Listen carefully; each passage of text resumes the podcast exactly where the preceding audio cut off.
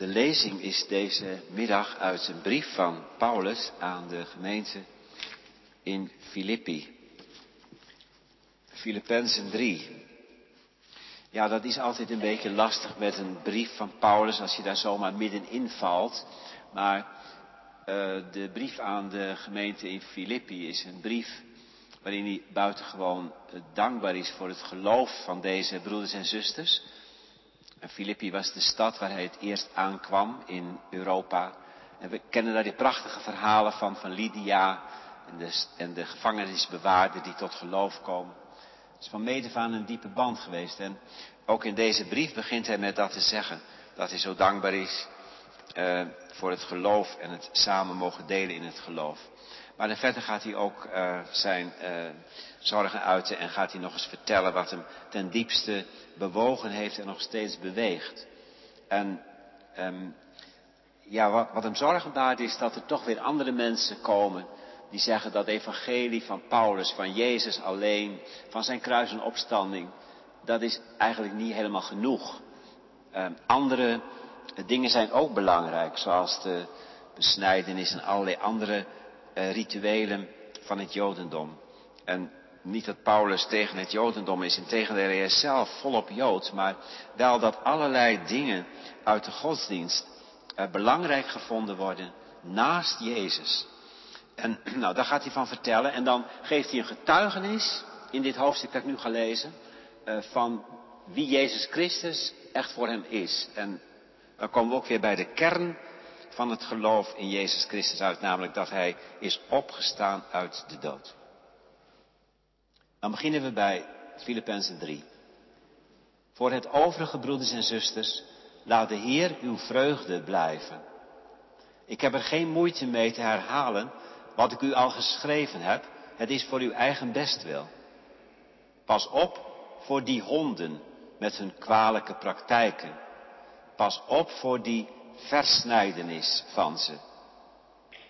Wij zijn het die besneden zijn. Wij verrichten onze dienst door de geest van God en laten ons voorstaan op Christus Jezus, niet op onszelf, hoewel ik redenen genoeg zou hebben om op mezelf te vertrouwen. Als anderen menen dat te kunnen doen, dan kan ik dat zeker. Ik werd besneden toen ik acht dagen oud was en behoor tot het volk van Israël, tot de stam Benjamin. Ik ben een geboren Hebreeër met de wetsopvatting van een fariseer en heb de gemeente fanatiek vervolgd. Aan wat er in de wet over gerechtigheid staat, voldeed ik volledig. Maar wat voor mij winst was, ben ik omwille van Christus als verlies gaan beschouwen. Sterker nog, alles beschouw ik als verlies. Het kennen van Christus Jezus, mijn Heer, overtreft immers alles. Omwille van Hem heb ik alles prijsgegeven. Ik heb alles als afval weggegooid. Ik wilde Christus winnen en één met Hem zijn. Niet door mijn eigen rechtvaardigheid, omdat ik de wet naleef, maar door die van God, de rechtvaardigheid die er is door het geloof in Christus. Ik wil Christus kennen en de kracht van Zijn opstanding ervaren. Ik wil delen in zijn lijden en aan hem gelijk worden in zijn dood. In de hoop, misschien ook zelf uit de dood op te staan. Niet dat ik al zover ben en mijn doel al heb bereikt, maar ik houd vol in de hoop eens dat te kunnen grijpen, waarvoor Christus Jezus mij gegrepen heeft. Broeders en zusters, ik beeld me niet in dat ik het al heb bereikt. Maar één ding is zeker, ik vergeet wat achter me ligt en richt mij op wat voor me ligt. Ik ga recht op mijn doel af, de hemelse prijs waartoe God mij door Christus Jezus roept. Hierop moeten wij ons allen als volmaakte mensen richten. Mocht u er op enig punt anders over denken, dan zal God het u wel duidelijk maken. In ieder geval laten we op de ingeslagen weg voortgaan. Volg mij na, broeders en zusters, en kijk naar hen die leven volgens het voorbeeld dat wij u gegeven hebben. Ik heb u al vaak gezegd, en zeg nu zelfs met tranen in mijn ogen, velen leven als vijand van het kruis van Christus en gaan hun ondergang tegemoet. Hun God is hun buik, hun eer is schaamteloosheid en hun aandacht is alleen gericht op aardse zaken. Maar wij hebben ons burgerrecht in de hemel en vandaar verwachten wij onze redder, de Heere Jezus Christus, met de kracht waarmee Hij in staat is alles aan zich te onderwerpen, zal Hij ons armzalig lichaam gelijk maken aan Zijn verheerlijkt lichaam. Tot zover Paulus in deze brief aan de gemeente in Filippi. We willen vooral stilstaan bij wat hij zegt in de versen 10 en 11. Ik wil Christus kennen en de kracht van zijn opstanding ervaren. Ik wil delen in zijn lijden en aan hem gelijk worden in zijn dood. In de hoop dan ook zelf uit de dood op te staan. En dan zegt hij in het volgende vers dat hij door Christus Jezus gegrepen is. Hè? Dat Christus Jezus hem heeft vastgegrepen. Um, dat is eigenlijk het beginpunt dus. Hij is door Jezus Christus gegrepen. En toen is hij op een weg achter Christus aangekomen. En dat is een weg van opstandingskracht ervaren en van lijden en dood ervaren. In de verwachting van de opstanding der doden. De dynamiek van de opstanding. Dat is het thema van de preek. En het gaat dus eerst over Paulus gegrepen door Jezus Christus. En dan vervolgens om te delen in de kracht van zijn opstanding. En ook om gemeenschap te ervaren met zijn lijden en dood. Dan heeft u de lijn van de preek en luistert het misschien makkelijker als u dat even vasthoudt. De dynamiek van de opstanding. Je zou kunnen zeggen, gemeente, wanneer we het stukje tekst dat ik speciaal heb voorgelezen, zo even uit die Filippenzenbrief, uit dat derde hoofdstuk, uit zouden knippen, dan hadden we een klein kaartje in onze handen, met dus deze woorden van Paulus, en je zou kunnen zeggen, dan hadden we zijn visitekaartje in handen. We openen onze hand en lezen het. Paulus, voorheen Saulus, gegrepen door Jezus Christus. Als iemand ons zijn visitekaartje geeft, dan is het een uitnodiging tot kennismaken. Daar gaan wij niet altijd op in, want je kunt niet met iedereen kennismaken. In het geval van Paulus is dat echter wel zeer aan te raden. Hij heeft indrukwekkende dingen meegemaakt. Het belangrijkste, hij heeft de levende Heer Jezus ontmoet. En als ik nu iemand ben die er nog wel eens aan twijfelt. Ik heb het allemaal wel geleerd natuurlijk vroeger. Ik heb wel gehoord dat dat zo is. Jezus is opgestaan uit de dood, maar blijft toch ook een moeilijk te pakken feit. Is, is het echt zo? Als ik nog wel eens twijfel. En ik ga nu verder kennis maken dan met Paulus. Dan zal ik merken hij gaat niet aan een hele redenering ophangen tegen mij over dat het toch wel echt gebeurd is en zo. Maar hij gaat vertellen dat hij de kracht van die levende Heer, die door de dood is heen gegaan, zo sterk in zijn leven heeft gemerkt. Ja, dat hij die zelfs nog alle dagen merkt. En dat is dan voor mij toch, wie ik ook ben, op zijn minst intrigerend om dat te horen. En er nog eens mee bezig te zijn. Triggert mij dan toch ergens? Is dat echt zo? Dat je het niet allemaal met je verstand begrijpt, maar dat je in het diepst van je hart zo de opstandingskracht van Jezus kunt ervaren dat je eigenlijk geen bewijs verder meer nodig hebt. Hij is de levende Heer. Ja, als je kennis maakt met Paulus, dan kun je niet anders concluderen dan dat dat zo is. Ik ben door Jezus Christus gegrepen, zegt hij. En het woordje gegrepen, dat mag je in zijn geval eh, dan, dan heel letterlijk opvatten. Um, hij is letterlijk in zijn kraag gegrepen. Hè? Dat, dat verhaal dat zullen de meesten van u kennen.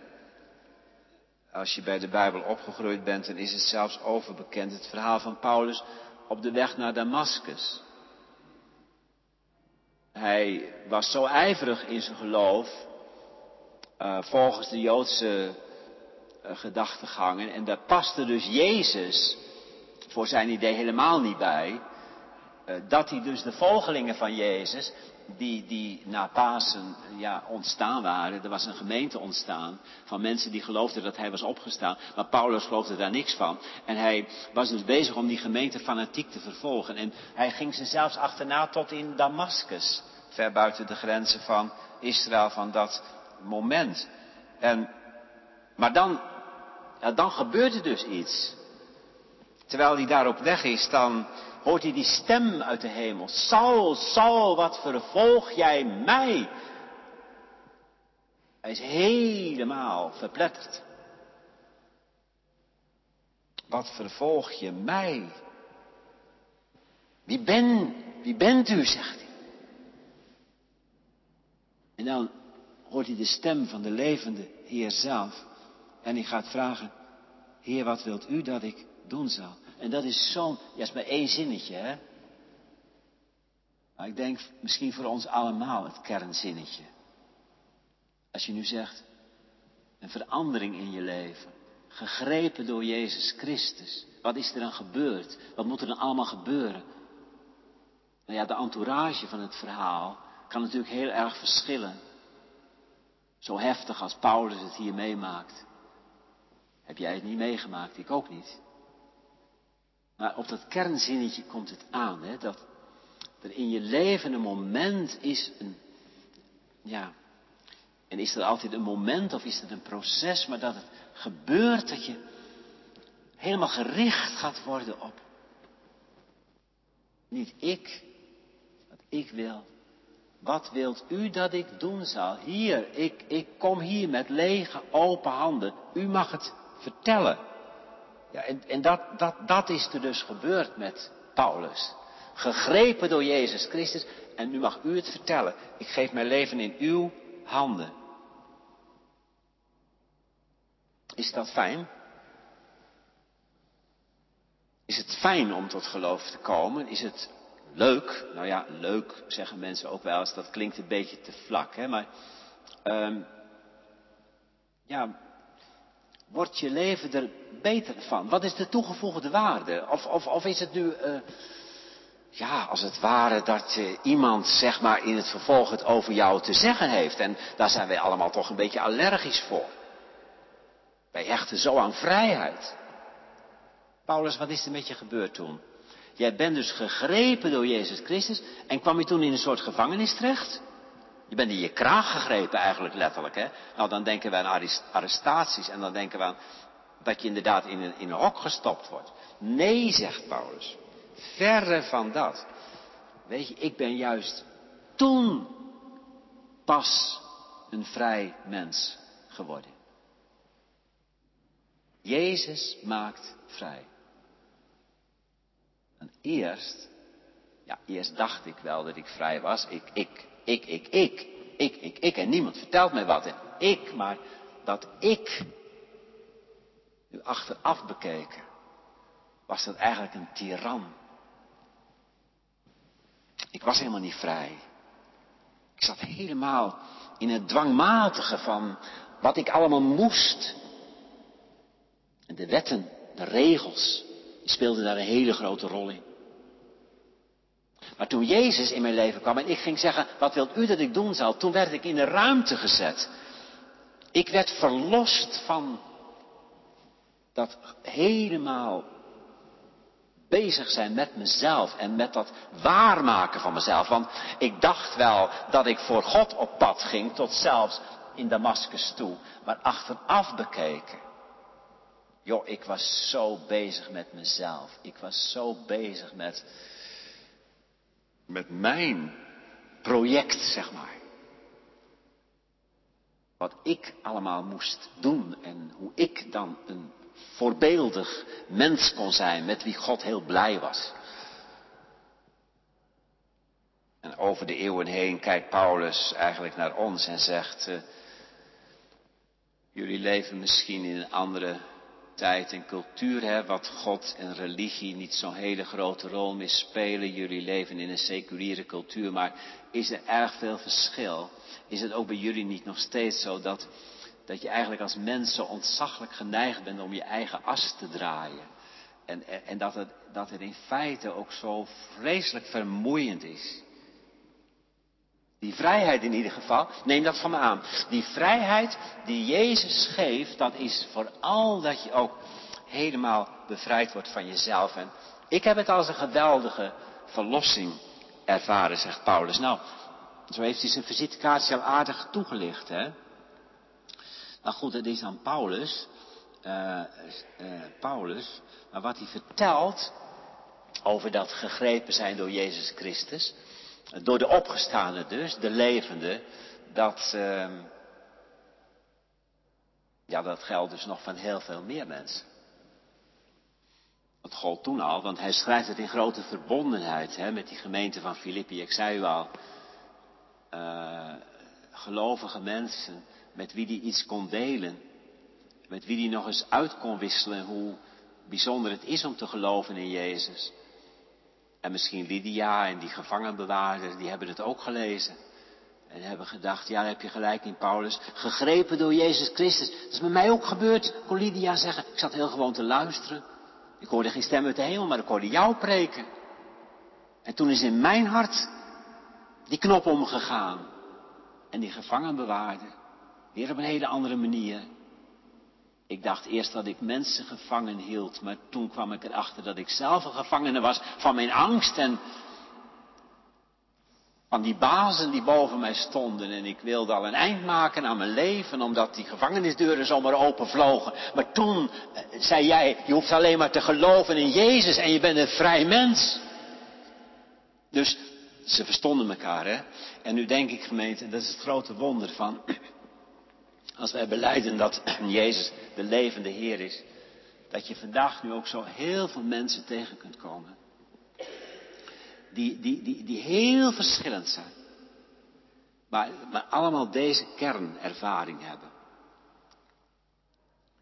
Uh, ik weet niet hoe dat met jullie is en met u is, maar ik zelf ben best ook wel een aangevochten mens. Ik heb vaak wel twijfels op allerlei manieren over het geloof. En dat heeft ook mee te maken dat er natuurlijk in de kerken uh, ook zo ontzettend veel verteld wordt wat niet klopt. Of dat zo heel vaak mensen ook geloof gebruiken, misbruiken voor hun eigen doeleinden. Hè? Als je nu alleen dat hele uh, gebeuren van Oekraïne en Rusland weer ziet en hoe ook zo'n oorlog goed gepraat wordt. Hoe dat in de loop der eeuwen zo vaak geweest is. Wat hebben mensen ook van het geloven misbruik gemaakt. En, en wat blijft er dan over van het evangelie? En trouwens, als je om je heen kijkt in deze wereld. Um, en ook als je je verstand laat werken van kan het allemaal. Er is zoveel input, zeg maar, wat je tot twijfel kan brengen. Maar dan vind ik het zo vertroostend. Niet alleen als ik de Bijbel lees en dat visitekaartje van Paulus nog eens bekijk. Maar dat ik dan ook vandaag wereldwijd en heel dichtbij van die mensen tegenkom die precies ditzelfde als Paulus eigenlijk vertellen. En vooral vind ik het dan zo behulpzaam dat het mensen zijn uit hele verschillende volken, culturen, hoog opgeleid, laag opgeleid. Maakt niet uit. Telkens komen ze bij diezelfde kern. Ja, zou ik heel veel van kunnen zeggen. Doe ik maar twee voorbeeldjes nu. Ik zat te lezen in het nieuwe boek van Willem-Jan Otten. Willem-Jan Otten, groot dichter en essayist. Hoogbegaafde man. Die ooit atheïst was, maar hij is tot geloof gekomen en Rooms-Katholiek geworden. En heeft nu een prachtig boek geschreven over het paasmysterie.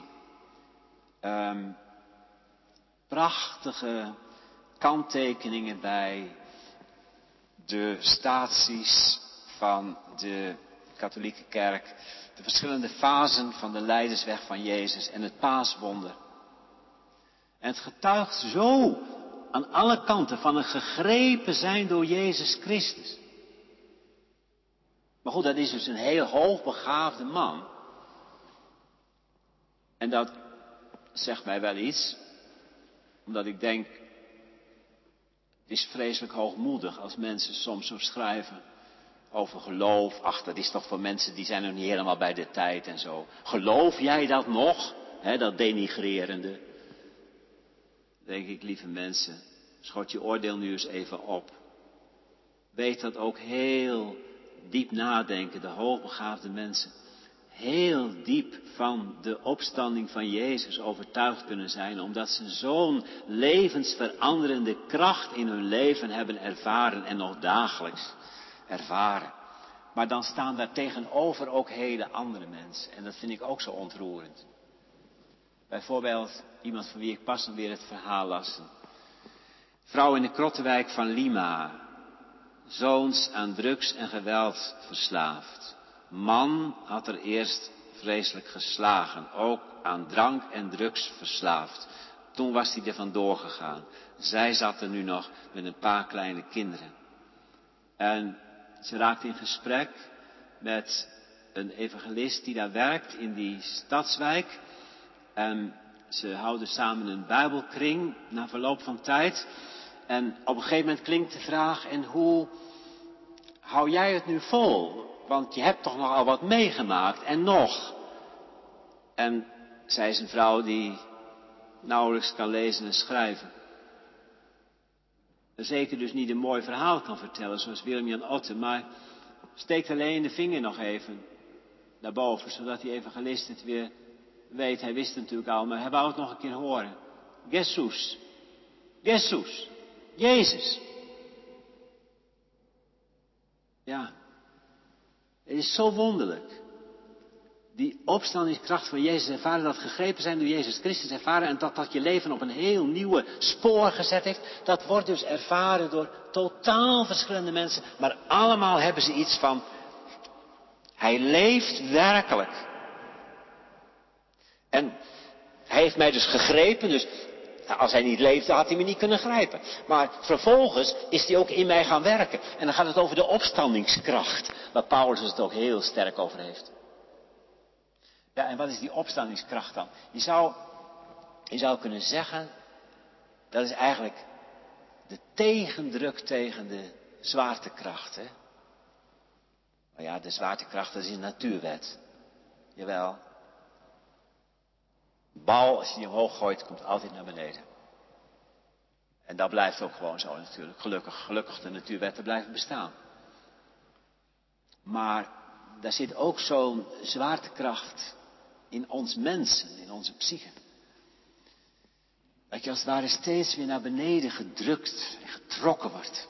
Dat er altijd die sterke aanzuigende werking is van, van het kwaad, van het verdriet, van het slechte, van het slechte nieuws. En uh, ja, hoe ga je daarmee om? Je kunt je er mee laten nemen. Dan word je allemaal neerslachtig. Je kunt ook, en het gebeurt veel meer denk ik, een beetje aan voor, voorbij proberen te leven. Hè? Een beetje zo tussendoor proberen te fietsen. En niet, niet te diep allemaal, nee, nee, nee, nee, niet te diep.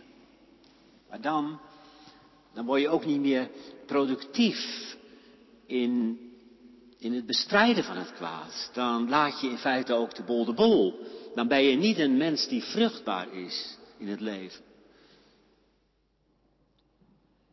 Wat, wat gebeurt er als Jezus Christus jou pakt en jij wordt door Hem gepakt en de opstandingskracht gaat er uh, in jou werken? Dan ontstaat er een opwaartse druk tegen het negatieve.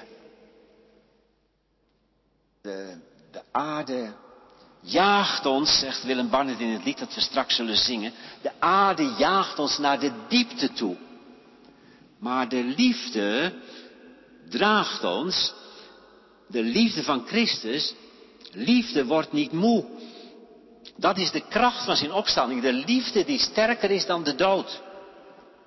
Tegenover de zwaartekracht van de dood staat de opwaartse kracht van de liefde van God in Christus. En die opwaartse kracht van de liefde, die is inderdaad in Christus aanwezig. Want dat is de opwaartse kracht van de liefde waarmee de Vader zelf zijn geliefde zoon heeft opgewekt, wakker gekust op de paasmorgen. Zo zou je dat ook kunnen zeggen, ja. Opstanding. Wat is dat? Stond Jezus zomaar zelf weer op? Nee, er wordt heel vaak in het Nieuwe Testament gezegd, hij is opgewekt. Hij is opgewekt door de Vader. Je zou kunnen zeggen, de Vader heeft met de opwaartse kracht van zijn grote liefde zijn zoon wakker gekust. En toen stond hij op. En zo worden ook wij wakker gekust als God, als Jezus in ons leven komt. Ja, soms lijkt het weinig op een kus, zoals tijdens die schokkende ontmoeting op de weg naar Damascus. En toch ook dat was liefde. In ieder geval, van toen af begon die opwaartse kracht van de liefde in Paulus te werken. De kracht van Christus opstanding. Ze werkt door alle neerwaartse krachten heen en tegen alle neerwaartse krachten in.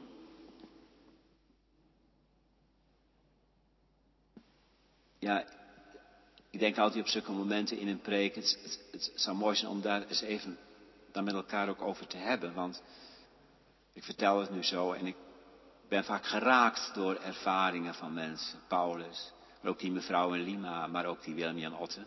Maar ik weet zeker hier in de kerk ook als we het er met elkaar over zouden hebben. Zouden onder jullie, onder u ook mensen zijn die zeggen, ja, daar herken ik toch wel iets van, ja. Of help me nog eens even, misschien, om het wat beter te herkennen. En ik hoop ook zo op geloofsgesprekken, dat jullie die ook met elkaar voeren, waarin je dat zegt, joh, zijn nu grote woorden hè, van Paulus en zo, en van die preek weer van zondag, maar haakt dat ook ergens aan bij jouzelf? Moet het ook leren benoemen, durven benoemen. Heel belangrijk. Uh, als er uh, veel speelt in je leven, waardoor je moedeloos dreigt te worden, allerlei neerwaartse krachten, en toch op een zekere dag weer stroomt er een andere kracht in je, van hoop, van moed, van een nieuw plan, van, van verwachting, van het roer omgooien, van je niet bij de feiten neerleggen. Dat je dat niet allemaal alleen maar psychologisch, stofjes in de hersens, duidt. Maar dat je ook ziet dat Jezus die jou gegrepen heeft, met jou bezig blijft. Niet wil dat jij in die neerwaartse spiraal verder, verder, verder naar beneden, maar dat hij je op zijn eigen wijze weer opduwt. Ja, dat heeft God gedaan, dat heeft Jezus gedaan. Het is zijn opstandingskracht. Durf het zo te benoemen. De dynamiek van zijn opstanding die brengt in ieder geval vaart in ons leven. Dat ook. Um, dus de, de, de opstandingskracht van Jezus, die grijpt ons vast, die zet ons leven om, verlost ons van onszelf en uh, werkt tegen de neerwaartse krachten in en brengt ook vaart in ons leven. Ja, we hadden misschien al een heleboel dingen ontdekt dat, die zondig en verkeerd waren.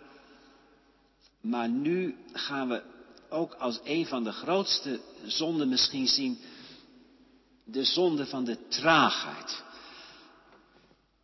De traagheid, dat ik achterblijf, terwijl Christus voorwaarts wil. Hij wil mij meenemen in zijn voorwaartse en opwaartse beweging van de liefde, in de dynamiek van zijn opstandingskracht. En dan zeg ik vaak, laat maar. Of heeft het wel zin? Of wat haalt het uit? En ik zeg, de structuren zijn weer barstig. En de mensen willen toch niet anders. Laat maar. Laat mij nu maar gewoon met rust. Laat mij maar mijn rustige leventje leiden. Maar dat kan dus niet meer. Hè? Dus ik heb nu net de mooie dingen genoemd van die opwaartse kracht van, van de opstanding. Maar dit is, dit is dus ook wel het schurende. Want ik kan dus niet, ik mag dus niet in mijn lethargie hangen. Van laat maar, nee. Um, dat is dus, dat is natuurlijk uit het leven van Paulus ook wel zo duidelijk geworden. Een soort rust van op de plaats rust, dit ben ik en hier sta ik voor en dat is het. Dat is, die rust is hem opgezegd. Hij is, hij is een en al beweging geworden. De genade van de opstandingskracht van Christus. Waardoor je niet meer neer kunt leggen bij de machten van de neerwaartse spiraal. De machten van de dood, de liefdeloosheid van laat de bol de boel maar. Maar je krijgt er dus niet een makkelijk leventje door. Nee, vandaar ook die wonderlijke tegenstrijdigheid in de tekst. En dat is dan het laatste deel over het lijden. Ben ik dan nu aan toe? Want, ja, dat, dat is dus apart. Hij is helemaal weg van Christus. Hij is gegrepen door Christus. Hij heeft het over de opstandingskracht van Christus. De dynamiek van die opstanding. En dan denk je dat gaat zo 1, 2, 3 richting de gloria. Lang zal die leven in de gloria. Maar dan gaat het ineens nog weer over heel iets anders. Namelijk de gemeenschap aan zijn lijden en zelfs aan zijn dood gelijkvormig worden. Kracht van Christus opstanding, heerlijk, als die in je werkt. Ik zou ook nooit meer anders willen, zegt Paulus. Ik zou ook nooit meer achter terug willen.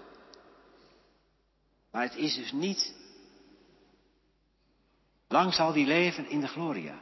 Ja, ja, daar hoop ik wel op. Daar hoop ik wel op dat die tijd komt. Ik strek mij daar naar uit. De opstanding, ik hoop de opstanding der doden. En dat ik dat ook bereiken mag. Maar dat is een weg. Het is een weg door lijden naar heerlijkheid. Zoals dat ook voor Jezus geweest is. Gelijkvormig worden aan Jezus. Steeds meer van Hem vervuld worden. Dat is van die Jezus die opgestaan is, maar die door de dood heen Moest. Ja, moest. De kracht van Christus opstanding zal uiteindelijk winnen. Maar dan ga je ook door het lijden en, en, en de pijn heen. Ze hebben hem gekruisigd en dat kunnen ze bij wijze van spreken jou ook doen. Nou ja, dat is nogal wat. Ja, nou ja, gekruisigd, nee, letterlijk niet. Maar wat moeten broeders en zusters van ons gemeente, juist vanwege hun geloof vaak lijden en pijn doorstaan. Dan zit ik te lezen, die blaadjes van de vervolgde kerk en zo, van Open Doors. Dan word ik soms ook gewoon boos. Boos. Ik denk, ik, hebben die mensen zo'n keuze gemaakt hè, in een boeddhistische cultuur of een moslimcultuur of in een communistische wereld uh, hebben ze die keuze gemaakt. Daar kwamen ze al door in de problemen, vaak met familie en zo. Je raakt allerlei verbanden kwijt.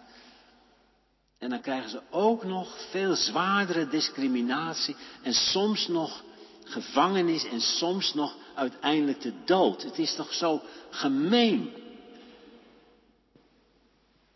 En heb je dat nu verdiend dan? Dat je die keuze voor Jezus gemaakt hebt, dat je door Jezus gegrepen bent?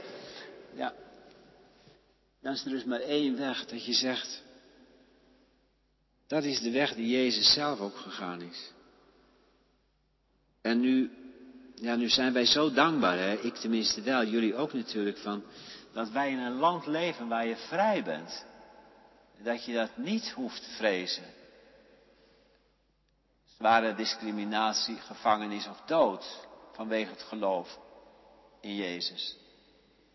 Maar als je echt wil leven uit die opstandingskracht van Jezus, dat je daardoor gegrepen bent, dan komt er al wel gelijk een soort kruis in je leven, namelijk dat je ook te knokken krijgt met de dingen waar ik het net over had, bijvoorbeeld hè, dat je er zelf ook altijd geen zin in hebt. De traagheid grijpt ons aan. Uh, mag het ietsje minder? Laat mij een beetje met rust. Moet, moet, moet ik er nu echt ook helemaal zo voor gaan dan in zo opkomen voor het recht en er weer werk van maken, terwijl ik ook denk, misschien haalt het niks uit. Is daar steeds die onrustmakende stem in mij dan van, van Jezus? Ja, en die botst dus ook op die andere gedachte van mij. Een soort tweespalt die in jezelf ontstaat, dat is ook een kruis. Had je vroeger niet zo last van, dan zei je meer van ik ben nu eenmaal zo, weet je wel? Ik ben nu eenmaal zo. Maar dat zinnetje, ik ben nu eenmaal zo, dat krijg je bijna niet meer over je lippen. Terwijl je nog wel eens denkt. Nee, mag ik niet meer zeggen. Want ik ben van Christus en ik ben tot een andere bestemming geroepen. Maar dat botst dus ook. Nou ja, en waar het ook botst, vind ik wel in onze samenleving. Ik zei net, we zijn heel vrij. Dat is ook heerlijk. Daar kunnen we niet genoeg voor danken. Koningsdag, komende week mag ook alweer zo'n dag zijn van gewoon dankbaarheid dat we in een vrij land leven. Um, en als je nu die oorlog weer ziet, moet er niet aan denken dat je in zo'n land zou leven met allemaal leugen en bedrog en dat je zomaar naar Siberië verdwijnt. Als je een paar keer iets te eerlijk geweest bent. Dat is vreselijk. En toch is natuurlijk dat vrijheidsverhaal van Nederland ook, ook een beetje riskant. Hè? Want het is ook zo ongelooflijk vrijblijvend geworden. En als jij nu gegrepen bent door Jezus Christus. En je, je maakt er ook wel een punt van. Je, je, komt er ook vooruit. En je maakt het ook praktisch door op te komen voor recht en gerechtigheid. En, uh, en ook uh, het gesprek aan te gaan met mensen over geloof. Dan kun je toch heel makkelijk iets krijgen van, joh, doe jij jouw ding, ik het mijne, maar bemoei je alsjeblieft niet zo met mij. En zeker niet wat betreft het geloof. Uh, we leven in een vrij land, oké, dat betekent dus ook dat je allemaal elkaar toch vrij laat. Geloof een privézaak. Geloof een privézaak. Alleen voor mij, als jij er gelukkig in bent. Nee, maar daar kan ik. Kijk, en nu hoor ik ook wel eens uh, mede-christenen dat zeggen. Op het ogenblik. En dan word ik altijd een beetje zenuwachtig van. Dan denk ik, komt dit wel goed? Want op een gegeven moment wen je er misschien aan. Dat je denkt, nou goed, als ik nu maar met rust gelaten word, ik heb gewoon mijn geloof. Ik vind het fijn. Ik ga naar die Jacobi-kerk of ik ga naar de nieuwe kerk of ik doe wat anders met mijn geloof. Ik doe iets met mijn geloof. Dat die ander er niks mee heeft. Nou ja, dat zij dan ook zo, weet je wel. Dan laten we nu elkaar gewoon lekker vrij. En hoor ik wel eens mensen die ja zo, ja, daar kun je toch ook niks aan doen. Dan moet je elkaar ook gewoon vrij laten. Jij jouw ding, ik mijn ding. Christenen die dat ook een beetje overnemen. Dat vind ik gevaarlijk. En ik denk dat dat ook helemaal niet past in de lijn van Paulus. Want, kijk, die Jezus, die Jezus die mij gegrepen heeft, dat is niet een soort persoonlijke vriend met wie een ander niks hoeft te hebben of zo. Die Jezus die mij gegrepen heeft, weet je, die heeft gehangen aan het kruis en toen had hij uitgebreide armen. En met die uitgebreide armen wilde hij heel de wereld bereiken. Zo lief heeft God de wereld gehad. Het kan niet vrijblijvend zijn. En hoe meer ik met Jezus verbonden ben, hoe meer voel ik ook, het is niet vrijblijvend.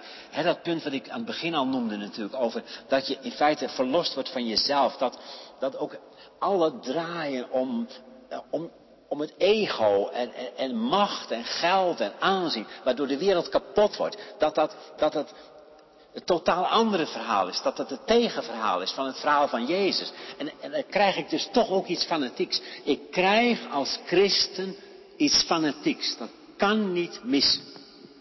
Want daarvoor is zijn boodschap te radicaal en is wat hij gedaan heeft te bijzonder. Maar dan krijg ik dus ook wel problemen. Ja, De christenen die vervolgd worden overkomt niets vreemds, maar ook de christen die de eenzaamheid ervaart in onze seculiere cultuur overkomt niets vreemds. Geloof jij dat nog? Vreemd, joh. Nou ja, ga je gang. Uh, als je de mij niet meer lastig valt.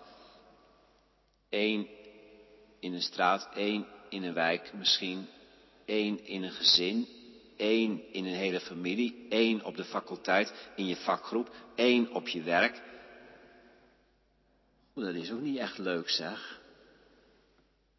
Uh, ja, ik zoek dan wel het contact met medevrienden, gelovigen natuurlijk, dat vind ik fijn, maar je zeker soms wel eens ook.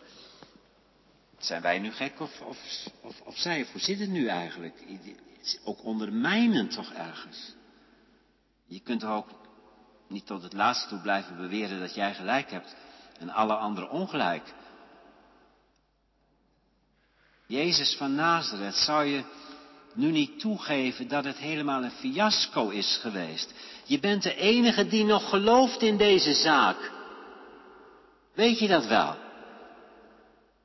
Zo hangt hij aan het kruis, toch? Je bent de enige die er nog in gelooft. En je ziet ook hoe die zelf aangevochten wordt. Mijn God, mijn God, waarom hebt u mij verlaten? En tegelijkertijd blijft hij toch in liefde. Bewogen over al die mensen. Vader, vergeef het hun, want ze weten niet wat ze doen. Kijk, daar werkt de opstandingskracht van de liefde reeds voordat hij is opgestaan.